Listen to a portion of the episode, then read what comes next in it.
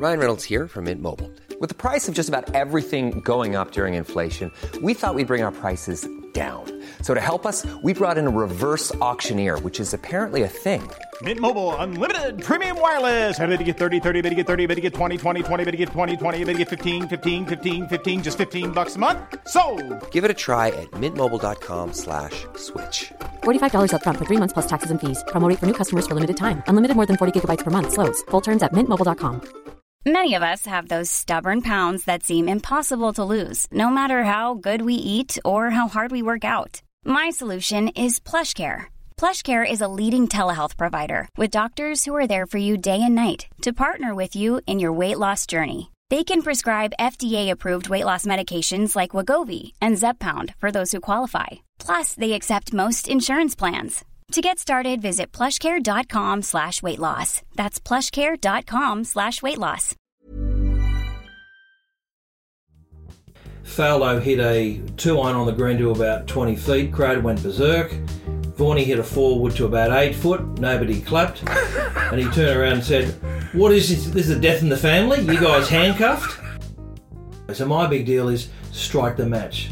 And if you think about that, if you think about that, it's done with gusto, but you can do it gracefully. Okay, so striking the match is that it's not a chunk.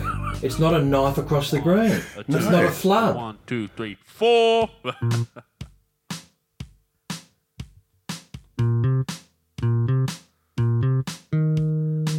Another beautiful day on the Victor Bravo golf course. The sun is shining, the birds are about, and there's a sudden buzz in the crowd. Michael Michelson steps up to the tee box. 15th hole here, drive is recommended. oh, is he a caveman? Because he certainly clubbed that one. What do you reckon, George? I mean, did he hit that with a dictionary? Because that was a terrible read. So every golfing professional, you know, every head professional has uh, there's something about them. There's something that you know um, the head pro where I play, guy called Danny Vera. He is a ball striking legend. Everyone says ball striking legend. Um, at Manly Golf Club, which is 15 k's south of Longreef, the pro is Phil Baird. His Instagram page is Short Game Wizard. Phil Baird, in is that you? Are you the shit like? Are you the Harry Potter of short game? I'm the short game guru, short game wizard, and I'm, and don't know why you're laughing at me because you know that that's how it is. Yeah, yeah, but but you've you've named yourself the short game, like you know. Yeah, well, not- well, my thing is short game, and I do a lot of short game teaching, and I've kind of made a, got a bit of a reputation for myself over the years for being good around the greens. I've never been a uh, long hitter of the ball like yourself, but what I can do better than most and most pros in Sydney is I can chip and putt. Right. So I, I want to get to the secret of the chipping and putting because that's that is one of the hardest things Yep. of the game. I'm in your office. It's it's gee whiz. How would how would I know how I will describe it? How would you describe it? Uh, it's very golfy. It is. Um, it's messy. It is a. Um, it is my office. It's the headquarters, the engine room. It's the lunch office, and it's also my. it's also my um, my pride and joy. I've got my hickory clubs here. I've got the lost and found. I've got a lot of uh, clubs from different eras, and I'm I am just a look. You've said it before. I'm a golf nut. I'm a bit of a dag, and I like uh, tinkering with with old clubs. So I've got about three or four bags of clubs here and that's what I uh, like to look at. Okay, so if you could uh, sort of run that all down to one word, what would the one word be? It's a mess. Okay, it's okay. The Brookvale Bazaar has moved to my to my office. Yeah. Thank Yeah, yeah, but it's amazing. It's you. a, I'll, I'll, I'll, I'll admit it. Yeah, it's but it's a what what it is. If I can, I think Phil, you just did a great job describing it. It is a beautiful mess, and there are literally golf clubs everywhere, and there's brand new golf clubs. There's obviously clubs in for repair. There's a lot of photographs, and there's a stack of hickory. So you're obviously a keen holder of history. Yes. So how important is it for us? Let's just start here. How important is it for us to remember where we've been in the game of golf, as opposed to becoming Bryson DeChambeau and flogging balls 400 metres? You know what? Thank you for asking. I think it's a great question. I did listen to your podcast last night with Richard Mercer, and I was fortunate enough to grow up in that uh, around the same similar era to to Richard, where that breed of pro, Dave Mercer, you know, the, the, the Mercer, uh, you know, pro, the guy that stays at the club, head pro for 40 odd years, they just love the game. And I think it was infectious that uh, the club member and all of their students picked it up. And I think that's, you know, they're great ambassadors for us for the game. And um, Dave was a great advocate of the history. And I guess I've picked that up. So here at Manly, um, we have a lot, lot of it's a hundred year old club. We have a lot of history here, and I'm one of the few people that are actually interested in uh, the archives. Some really cool things about Manly. You know, if you if you allow me to talk about Manly for a moment, is we've had we've had four assistant pros here between the uh, between the mid twenties to forties that went on to become Australian Open champions. So. Um, yeah, a lot of history here. Okay, when was the last one? Just The last one was Ossie Pickworth in 1952. yeah, no, it's amazing. yeah. I, I thought that was you were going to say in uh, 2011 we had uh, no. No, no, Ossie Pickworth, Yeah. 1952. What about your playing history? So, like, for you, was it always were you always going to be a teaching professional as opposed to a playing professional? You, I mean, you would have obviously Bit, had. bit, bit of both. I finished my time uh, at Killara Golf Club with David Mercer, and I had a sabbatical year. And uh, my so my first year out of um, out of my traineeship, I went to Europe, caddied for an Aussie called Vaughan Somers, who was a Yeah. great player. Um, he's a fellow that played 12 British Opens and very good player. Caddied for him for a year, and for me um, to see Ballesteros, um, all of those guys from that era um, still playing and watching them week in week out really you know I, I learned I learned more in a year then than I've learned in you know through my whole traineeship obviously just seeing what they, what these guys do day in day out. And so, what do they do, or what did they do? they're really routine orientated. Um, these days it's a power game. It's just it's just the trampoline face driver and two, two you know two feet off the ground. Back then it was more about um, there were guys on the world stage that were small men that just that just hit it down the fairway, hit it on the green, no frills, but they never shot over par. Just brilliant um, golfers. They could hit shots. They could hit it low into the into the breeze. They could uh, turn the ball both ways. Whatever shot was re- uh, was required, they could just do it on call, and that's what really um, But don't the don't the you know the, the best in the world aren't they still doing that? They are, but the golf ball these days, the, the modern day golf ball goes so far and it actually doesn't move through the ball right to left or left to right anywhere near as it used to because Through the ball's, air, you ball's mean? different. Yes, yeah, you don't bend it like you used to. Right. And do you think that's a shame that it's no longer? Oh no, I think the game's evolved. We, we, we love it. We love we love it. We love it. Is it is what it is now, and they're obviously hitting the ball a lot further. And uh, you know when you know when you and I were growing up watching Greg Norman, he was the longest and straightest on the planet for for a couple of decades. He was twenty or thirty yards past everybody. That was his advantage, and it was three hundred yards plus. Now they're all hitting at three hundred. Yeah. But then you get a Bryson who can hit at nearly four hundred. So, Yeah. you know, it's just uh, the the game still is quite amazing. However, the records haven't really been broken. Some of the records set in the uh, in the um, in the '60s still stand. When you were caddying for Vaughan Somers, did you caddy for him in a British Open? I did. I actually caddied for him at Muirfield, which was unreal. It was incredible. It was um, four weeks prior. He played uh, Nick Faldo in the British match play and beat him, which was uh, Vaughan was- Somers? Yeah, Vaughan Somers beat him, in the, and he was like he was number one seed. Um, Faldo and Vaughnie was the last seed at 40 and he drew him Hey, were you on the back? I was on the back. Hey, so okay, what was that like? that was a better experience. Okay, and I really do want to talk about that. That was that was that was that was that was kind of funny. So what was Faldo like then? So wh- and what year was it? Okay, it was set the scene, Phil. Okay, I'm gonna Jesus. Set, I'm going to set the scene. Okay, so it was in it, it was in uh, Wales and Saint Pierre Chepstow. Uh, it was a great trip. We drove up from London, and he had a mate of his called Butch who followed us up in his Porsche. Didn't know what his angle was, but it, it was fine. It, it did reveal itself in the coming days. So what happened is he drew Faldo first So round. hang on, Butch. Is his mate. Butch is his mate. Vaughan's mate. Yeah, Butch is his mate. Vaughan's and he- mate in the Porsche. Yeah, and he, just followed him up. Yeah, and he's a heavy gambler who owns betting halls, right? He, he Oh, owns, he's not his own bookie, is he? no, well, he could have been. So I'm, I'm getting to that. Okay, sorry. So, so what happened is we get up there, and a lot of the players was going, "Oh, bad, Vaughany, bad luck. You've drawn foul." And he says, oh, "No worries, can't don't, can't stand the bloke." So uh, let's see how we go.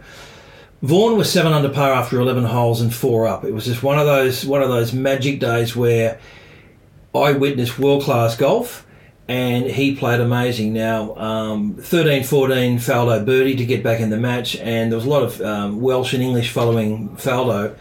And um, we got to the got to the 16th hole, and he was the, the match was still alive. Faldo hit a two iron on the green to about 20 feet. Crater went berserk. Vaughany hit a forward to about eight foot. Nobody clapped. And he turned around and said, What is this? This is a death in the family? You guys handcuffed? And that's kind of the character that he was. Uh, So, and so, right. So what? So what? What was your job on the bag? Were you just carrying the bag? Were you looping, or were you like? I are you are you actively? I'm actually giving him the yardages, and if he said to me, "What do you think, six or seven? I got to, I got to really make sure that I make that right decision because there were a couple of times where I, I, I gave him a, a, a club and he, that he'd hit long, and then next minute I'm, I'm ducking for cover. So um, he was a bit of a fiery unit, and um, but that was just a magic moment um, to beat Faldo.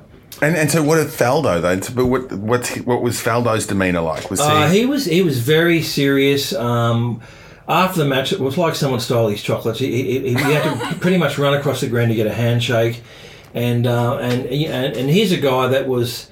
Um, one of the, I think he might have been British amateur champion years prior. He'd taken a year or two off, rebuilt his swing with um, David Leadbetter, and we're seeing this new product. Sure enough, four weeks later, he wins his first British Open at Muirfield, and uh, and I was there, and, uh, and and and just to set the scene, it was cold, it was windy, and it was wet.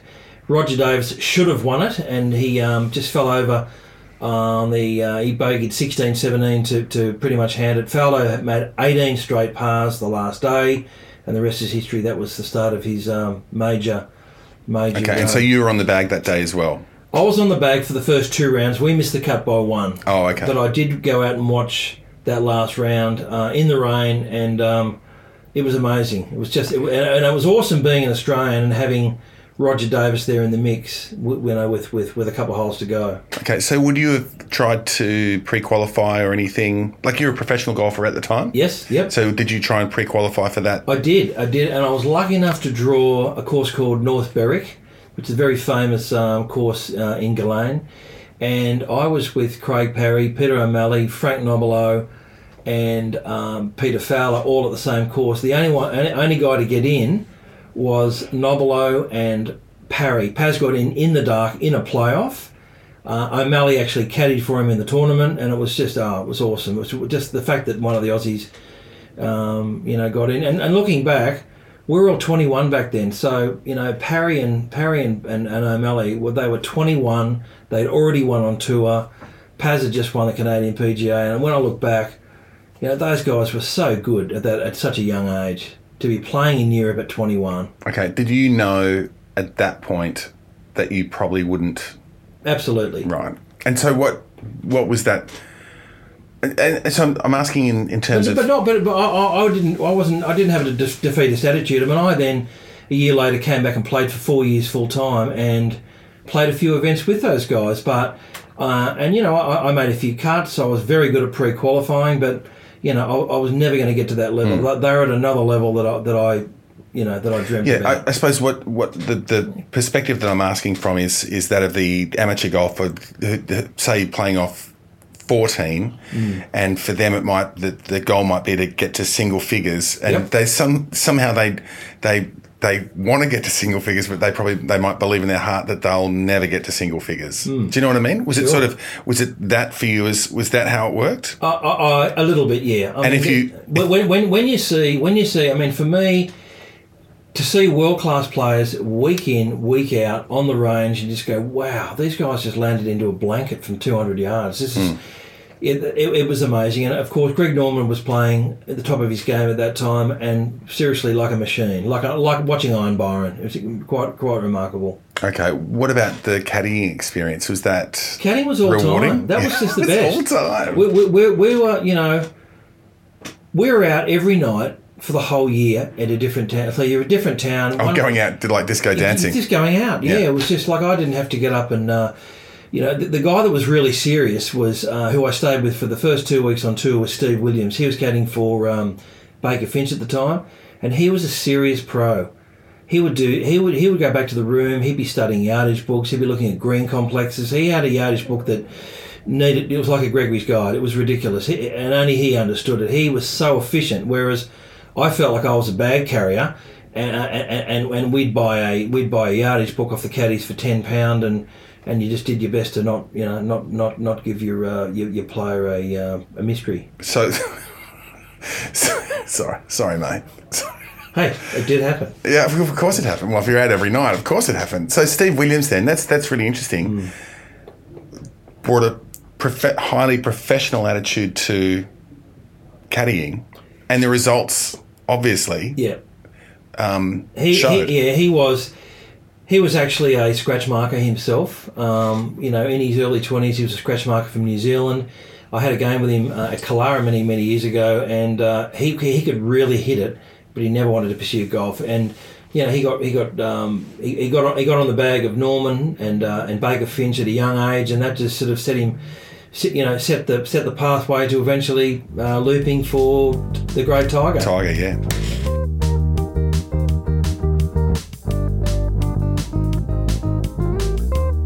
Looking around here, I mean, this place is. Um, if we if we run the mess theme, it is littered with hickory golf clubs. That's it. And you're actually the pest who got who sucked me into getting hickories. What what what is the fascination with with the hickories? Okay, so I got invited to I got invited to um, to to the, uh, the Australian Hickory Open a bunch of years ago, and uh, and I went along. And this is little um, Like how long ago? Oh, this was about seven years ago.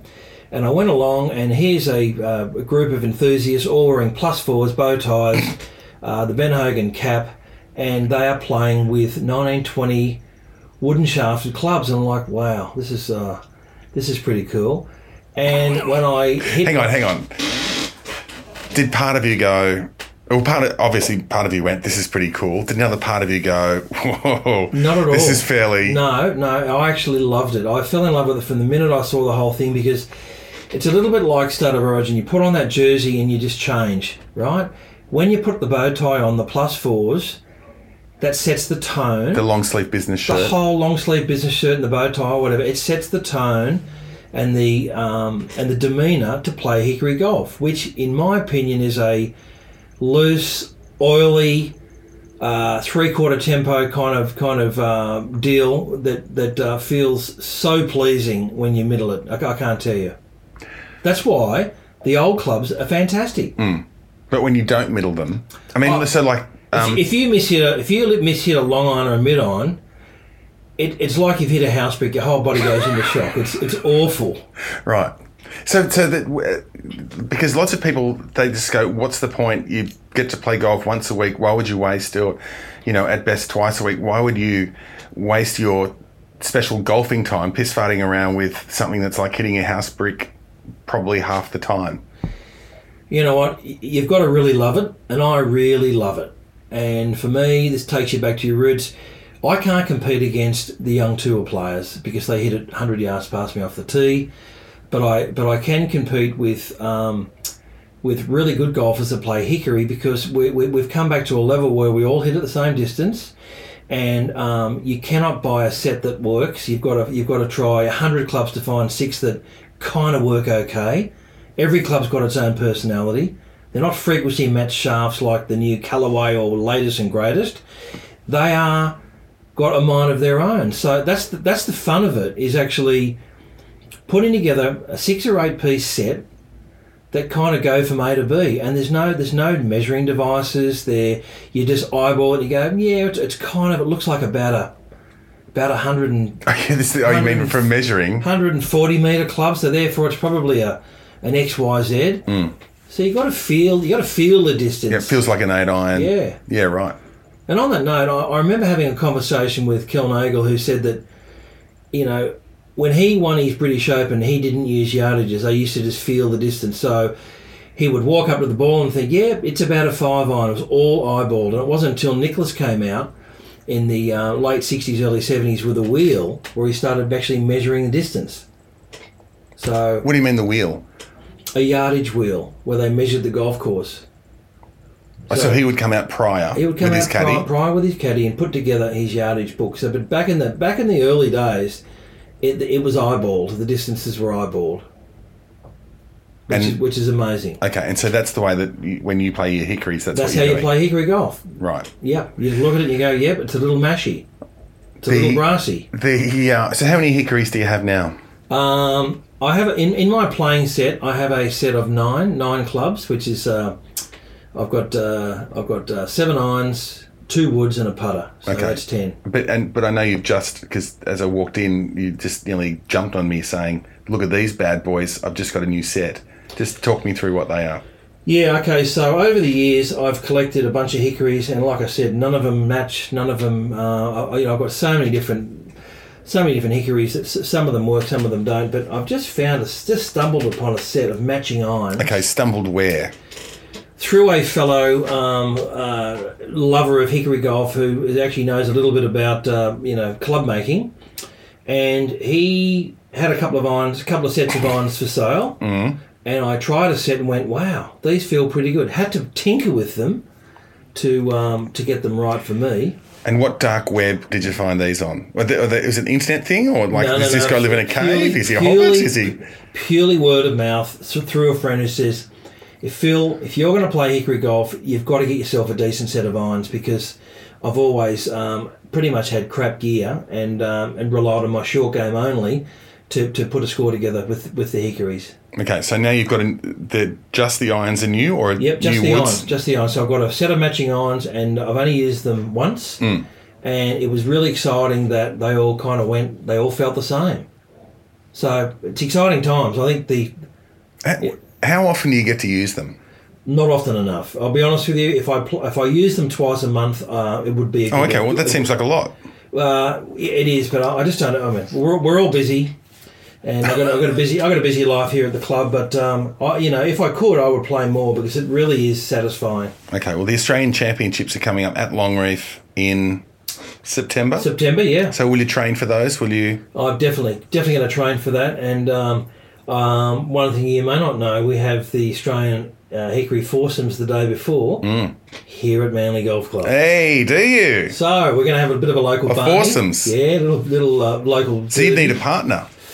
Indeed. So uh, How do the foursomes work again? That's the one where you uh, alternate alter- shots. It's alternate shots, and you've got to agree on the first tee. No apologies, and uh, you just take what you take what you dealt with. and who are you going to partner with for that? Haven't. Um, You'd need a bomber. Uh, yeah, I, I could need a bomber, but I need somebody that can actually, um, you know, just ad- advance the ball forward. You're wiping me, aren't you? Already? No, Just not at politely wiping. No. Oh my god, I've been dropped from a few things lately. No, no, no. Look, look. You, you did pull a few shanks out last time we, we got together, but Not with the um, hickories.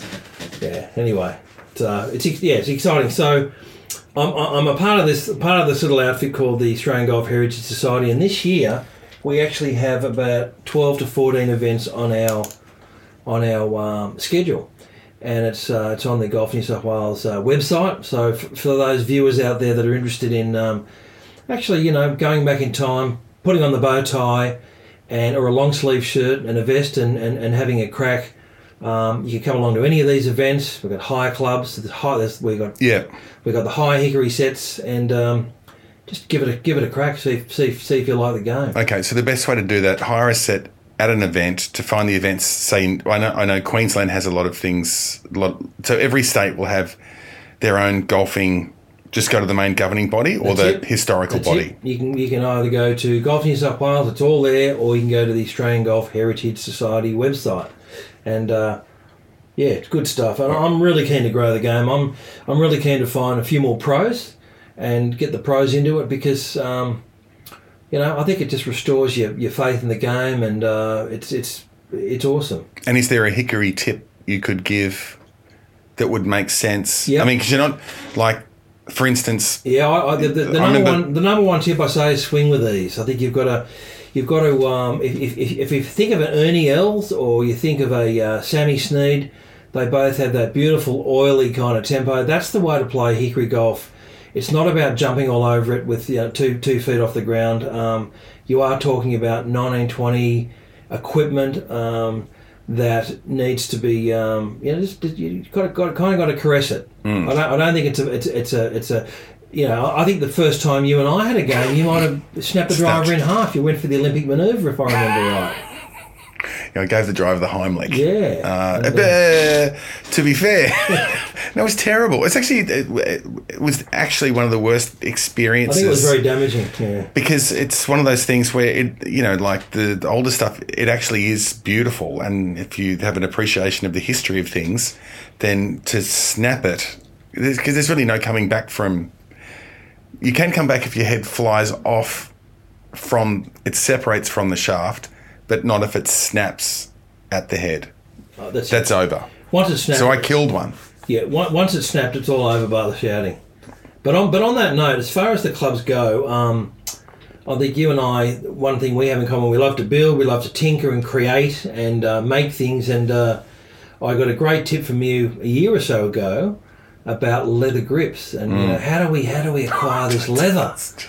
So I used to go to a um, leather broker in town, you know, ten years ago, and just get scrap scrap leather, and I would cut off strips of, uh, you know, one and a, one and a quarter inch strips of leather and wrap them onto the hickories as you know uh, as, as my grip. And then I learned from you that the council cleanups, those beautiful leather couches on the corners, are really really good. Uh, Gold. Really good finds. Just to be uh, fair, I learned it from my brother. Yeah, Cam. Yeah, Cam's a leather bandit as well, and uh, I think the three of us have a permanent Stanley knife in the uh, on the stopped- dashboard. of No, the no, car. I've stopped doing. I've actually stopped doing Oh it. no, no, I've I've become a little bit serial. So Okay, well, that's good.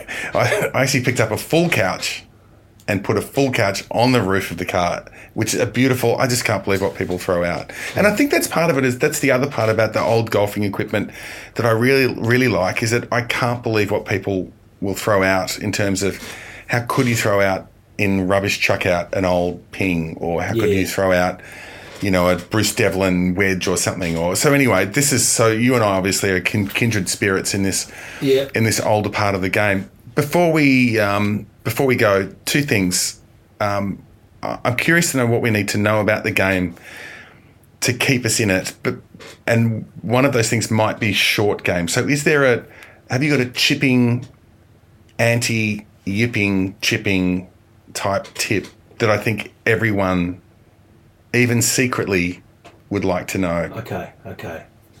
Now, now, now you've touched a very, uh, very, very uh, sensitive point here. Okay, fir- first of all, I think we all need to. He's glo- you're glossing over. Starting to sweat a bit. It's exciting. Here he Yeah, goes. I, I think the first thing is we all need to enjoy the game. We've got to love it, and we've got to enjoy that walk. We'll get to that.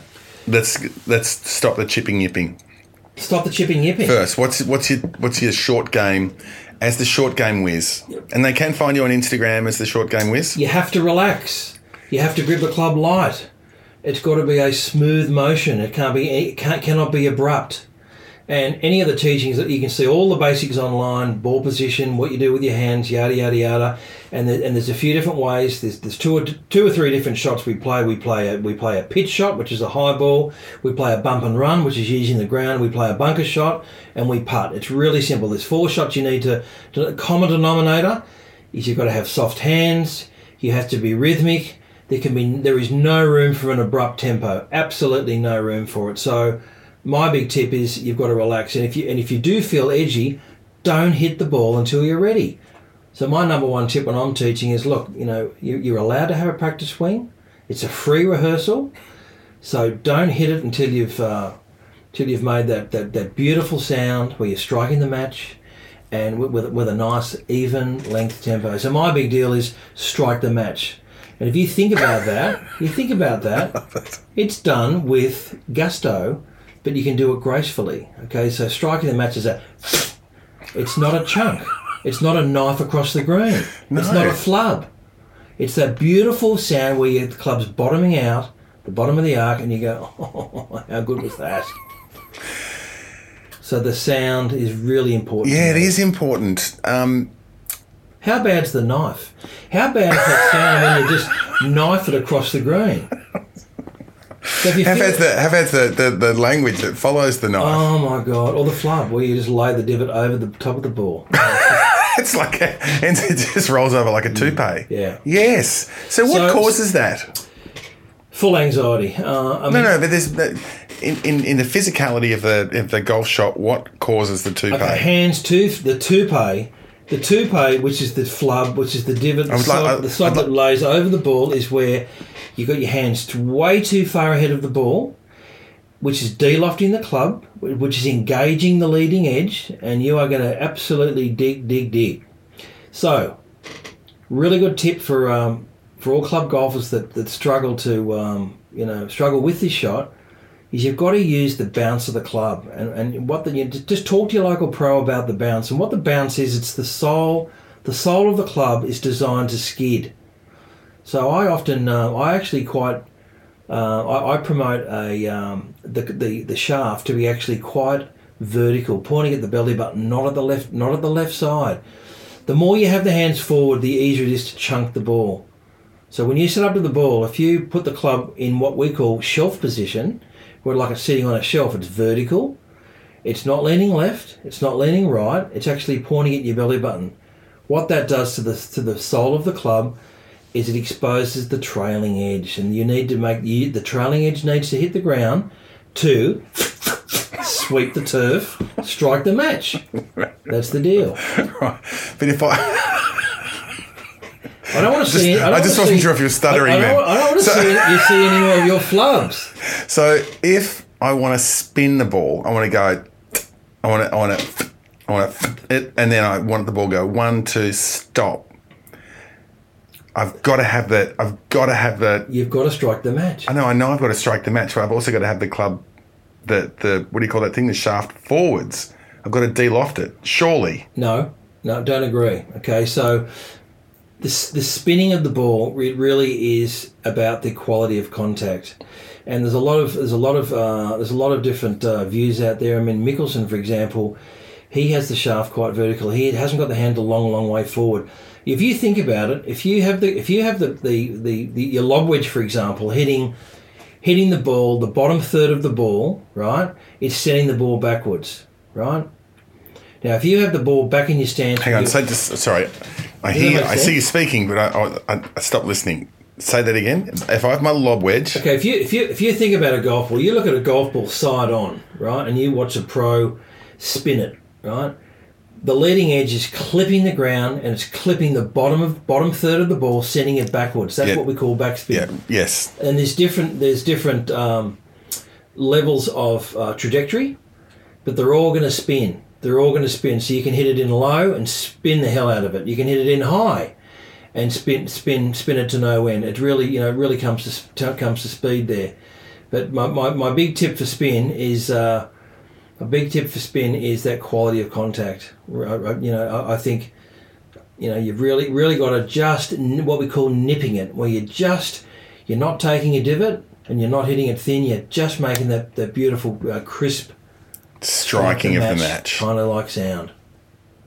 I just love strike the match. That's it. I've never heard that before. Really? Never. Is it you grew up with that or?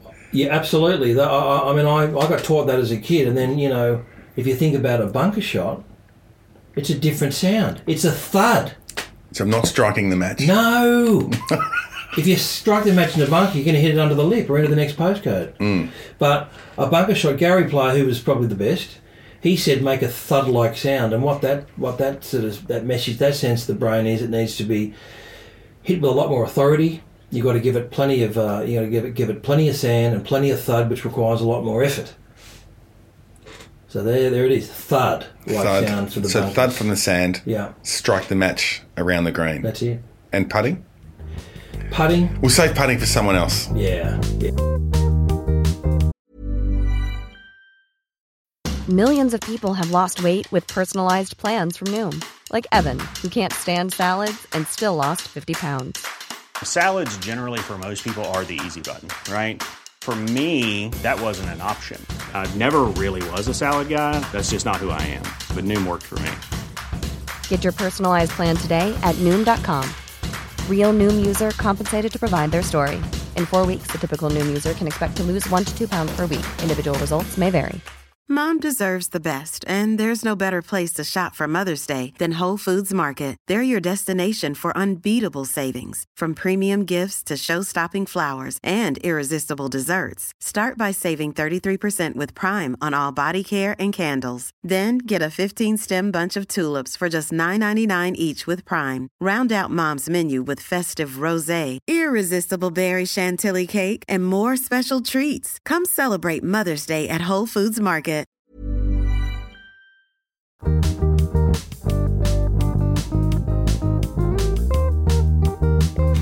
And uh, and I'm I'm wondering if this is maybe you know in line with the older golfers giving it away. You know, I'm just oh my god, Jesus, Ugh, enough. What do they What do they need to experience in golf so they could give it away freely?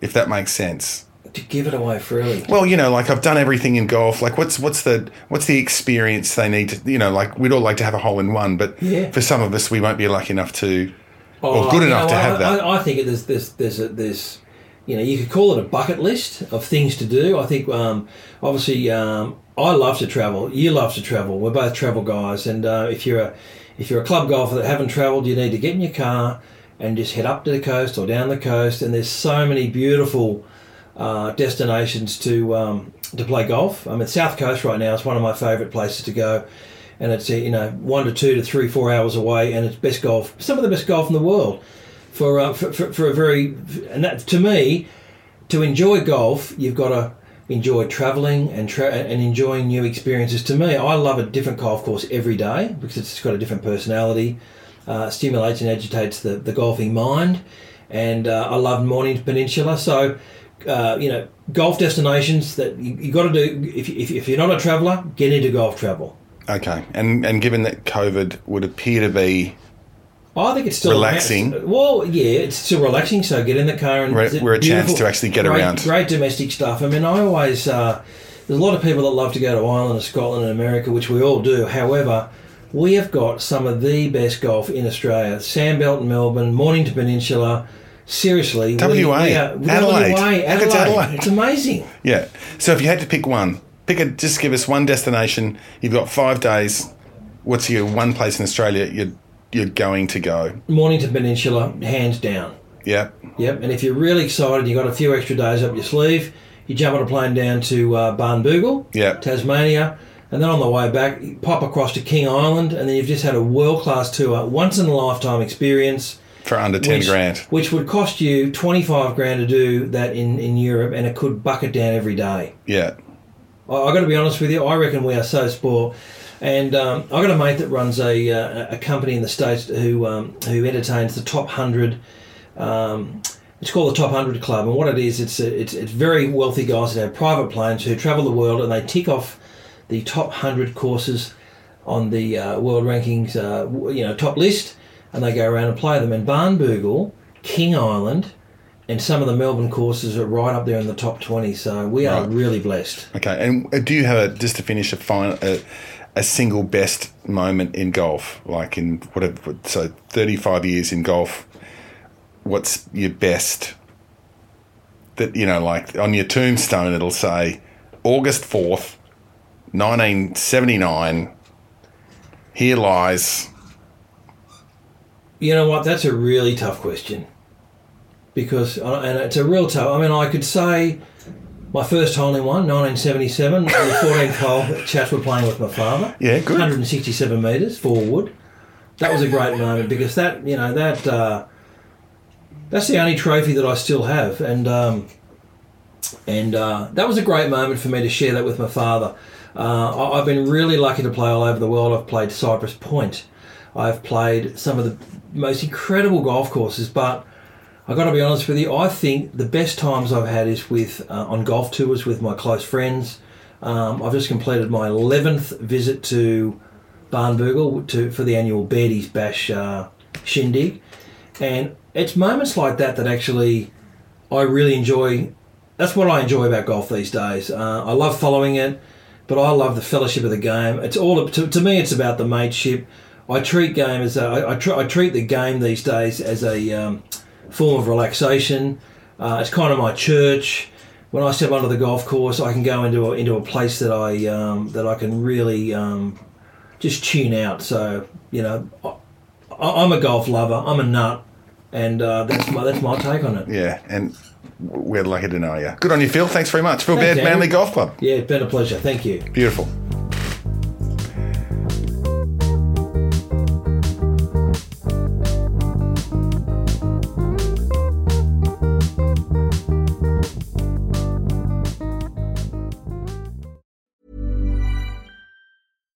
Hi, I'm Daniel, founder of Pretty Litter. Cats and cat owners deserve better than any old fashioned litter. That's why I teamed up with scientists and veterinarians to create Pretty Litter. Its innovative crystal formula has superior odor control and weighs up to 80% less than clay litter. Pretty Litter even monitors health by changing colors to help detect early signs of potential illness. It's the world's smartest kitty litter. Go to prettylitter.com and use code ACAST for 20% off your first order and a free cat toy. Terms and conditions apply. See site for details. Mom deserves the best, and there's no better place to shop for Mother's Day than Whole Foods Market. They're your destination for unbeatable savings, from premium gifts to show-stopping flowers and irresistible desserts. Start by saving 33% with Prime on all body care and candles. Then get a 15-stem bunch of tulips for just $9.99 each with Prime. Round out Mom's menu with festive rosé, irresistible berry chantilly cake, and more special treats. Come celebrate Mother's Day at Whole Foods Market.